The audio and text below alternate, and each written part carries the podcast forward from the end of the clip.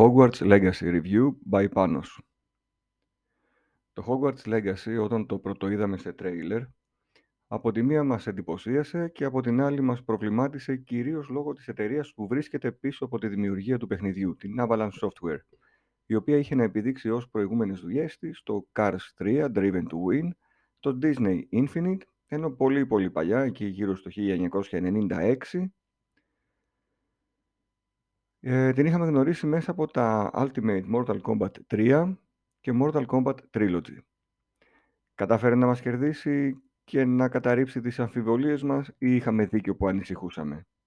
Σενάριο. Όπως θα έχετε ίσως παρατηρήσει στα δικά μου reviews, αποφεύγω να γράψω λεπτομέρειες για το σενάριο, καθώς θεωρώ ότι πρόκειται για μέγα spoiler. Προτιμώ να ζήσετε την ιστορία μόνοι σας, παίζοντας το παιχνίδι και ανακαλύπτοντας εσείς την εξέλιξή της. Το μόνο που μπορώ να αναφέρω είναι ότι δημιουργείται το χαρακτήρα σας, ο οποίος φυτάς στο πέμπτο έτος της σχολής και έτσι θα ζήσετε ως μαθητευόμενος μάγος στις περίπου 30 ώρες του παιχνιδιού.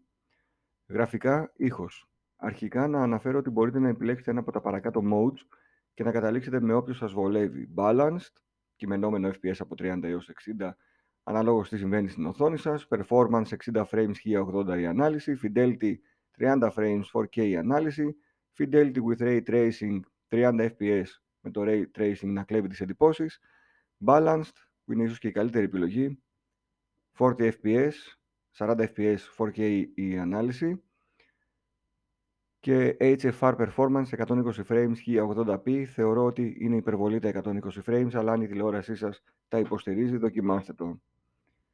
Τα γραφικά του παιχνιδιού είναι πανέμορφα με λεπτομέρεια που δεν περίμενα ότι θα έχει ακόμα και σε τυφλά σημεία πίσω από γωνίες τείχων, σε σκοτεινούς διαδρόμους και σε ανοιχτά περιβάλλοντα που δεν υπήρχε καν ο λόγος να ασχοληθούν τόσο πολύ. Όλα αυτά που σας άρεσαν και σας έκαναν εντύπωση στις ταινίες ή τα διαβάσατε στα βιβλία, είναι εκεί. Κινούμενοι πίνακες, κινούμενα γάλματα, πελώρια δωμάτια, τεράστιες κυκλικές σκάλες με απίστευτα σκαλίσματα, θα τα βρείτε στο παιχνίδι σε υπερθετικό βαθμό. Ο χάρτης περιλαμβάνει γνωστές περιοχές όπως Hogwarts, Hogsmeade, Highlands, ενώ θα μπορείτε να φυτέψετε τα δικά σας φυτά, θα τολμήσετε να μπείτε στο πανέμορφο αν και σκοτεινό Forbidden West και θα φτιάξ... Ε, Forbidden Forest και θα φτιάξετε τα δικά σας φίλτρα για την ενδυνάμωσή σας. Το περιβάλλον είναι ζωντανό, με κόσμο να κάνει βόλτες, να συζητά, καταστήματα για τις αγοραπολισίες σας και φυσικά πάρα πολλές γάτες και σε αυτό το παιχνίδι. Σχεδόν όλα τα κτίρια και όλες οι πόρτες που βλέπετε είναι προσβάσιμες είτε από την αρχή του παιχνιδιού, είτε κατά τη διάρκεια αποκτώντας τη δυνατότητα σιγά σιγά να ξεκλειδώνετε δύσκολες κλειδαριές. Η μουσική από την άλλη είναι μαγεία. Όσοι είχατε την τύχη να βρεθείτε σε ένα μεγάλο θεματικό πάρκο, όπως αυτό της Disneyland ή των Universal Studios, θα θυμάστε ότι σε όλο το πάρκο υπάρχουν ηχεία που παίζουν μουσική. Κάπως έτσι ένιωσα σε όλη τη διάρκεια του παιχνιδιού. Το μουσικό θέμα που παίζει ξεχυλίζει Harry Potter και πραγματικά αισθάνεσαι ότι παίζεις κάτι μαγικό πέρα από τη μαγεία του ίδιου του θέματος. Τα ηχητικά εφέ είναι προσεγμένα και ταιριαστά απόλυτα με τα γεγονότα που βιώνετε, ενώ και τα voice-overs είναι όπως πρέπει με βρετανική προφορά για να μπαίνουμε στο κλίμα. Ο πολυκάναλος ήχος στο δικό μου ηχοσύστημα που αποτελείται από 5,1 ηχεία ήταν εξαιρετικός. Gameplay. Το παιχνίδι είναι third person, open world, action, RPG; Όχι. Με ό,τι αυτό συνεπάγεται. Δηλαδή έχουμε τα main quests και τα side quests, τα οποία συνήθως είναι συναντήσεις με καθηγητέ-καθηγήτριε και θελήματα που μας ζητούν να κάνουμε προκειμένου να μας διδάξουν νέα μαγικά. Τα μαγικά είναι πολλά και θα σας μεταφέρουν στο αγαπημένο σας σύμπαν με το κατάλληλο τρόπο.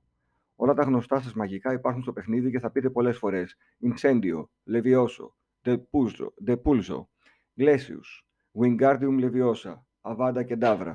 Ακόμα και κάνοντας συνδυασμούς αυτών προκειμένου να νικήσετε τους εχθρούς που θα συναντήσετε. Το μόνο που δεν μου άρεσε είναι ο τρόπος που ουσιαστικά μαθαίνετε το νέο μαγικό που ένα, είναι ένα τύπου quick time event στο οποίο πρέπει να πατάτε το σωστό πλήκτρο μέχρι ο κέρσορας να φτάσει στο μεγάλο ρόμβο πριν σας πιάσει η κοιλίδα αίματος που σας καταδιώκει όπως βλέπετε όσοι θα δείτε το review έχω βάλει εικόνα ακριβώς αυτού του σημείου κάτω από το κείμενο. Αν θέλετε τώρα να έχετε καλά αποτελέσματα στις μάχες θα πρέπει να εξασκηθείτε στα combos.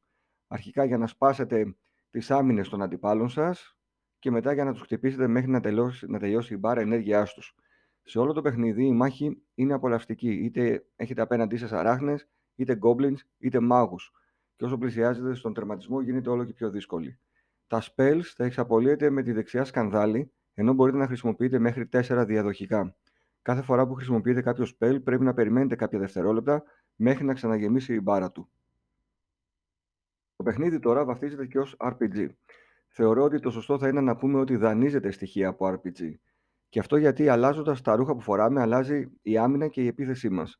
Αυτό που δεν αλλάζει όμως είναι το ίδιο το παιχνίδι με βάση τις επιλογές των απαντήσεων στους διαλόγους και τις ενέργειες που κάνουμε.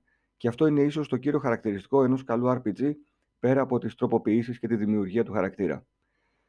Ήδη κυκλοφορούν αρκετά βίντεο στο YouTube που κριτικάρουν την απάθεια των περίοικων στα Dark Arts που πραγματοποιούμε. Σκοτώνουμε και κανείς δεν αντιδρά. Μου θύμισε το Assassin's Creed. Σε αυτό το σημείο που κανείς δεν αντιδρούσε όταν δολοφονούσαμε τον διπλανό του, ειδικά στα πρώτα παιχνίδια της σειράς. Ένα παιχνίδι στο Hogwarts δεν θα μπορούσε να λείπει η υπτάμενη σκούπα ως ένας τρόπος μετακίνησης στον πελώριο χάρτη, καθώς μπορείτε αν θέλετε να το περπατήσετε από άκρη σε άκρη και να ενεργοποιείτε τα fast travel spots. Η πτήση είναι απλά ok, αλλά σε αποζημιώνουν οι εικόνες που αντικρίζεις όταν παίρνεις ύψος και βλέπεις όλα τα αγαπημένα σου τοπία στην οθόνη και πατάς το κουμπί Capture για να τις κρατήσεις στη συλλογή σου. Λάμπει δια της απουσίας του το άθλημα το Quidditch, καθώς το γήπεδο υπάρχει μόνο για μίνι παιχνίδι, στο οποίο πρέπει να σπάσετε υπτάμενα μπαλόνια σε σειρά για να πάρετε την ανταμοιβή σας. Πελώριος χάρτης. Μήπως αυτό είναι αρνητικό; Εξαρτάται.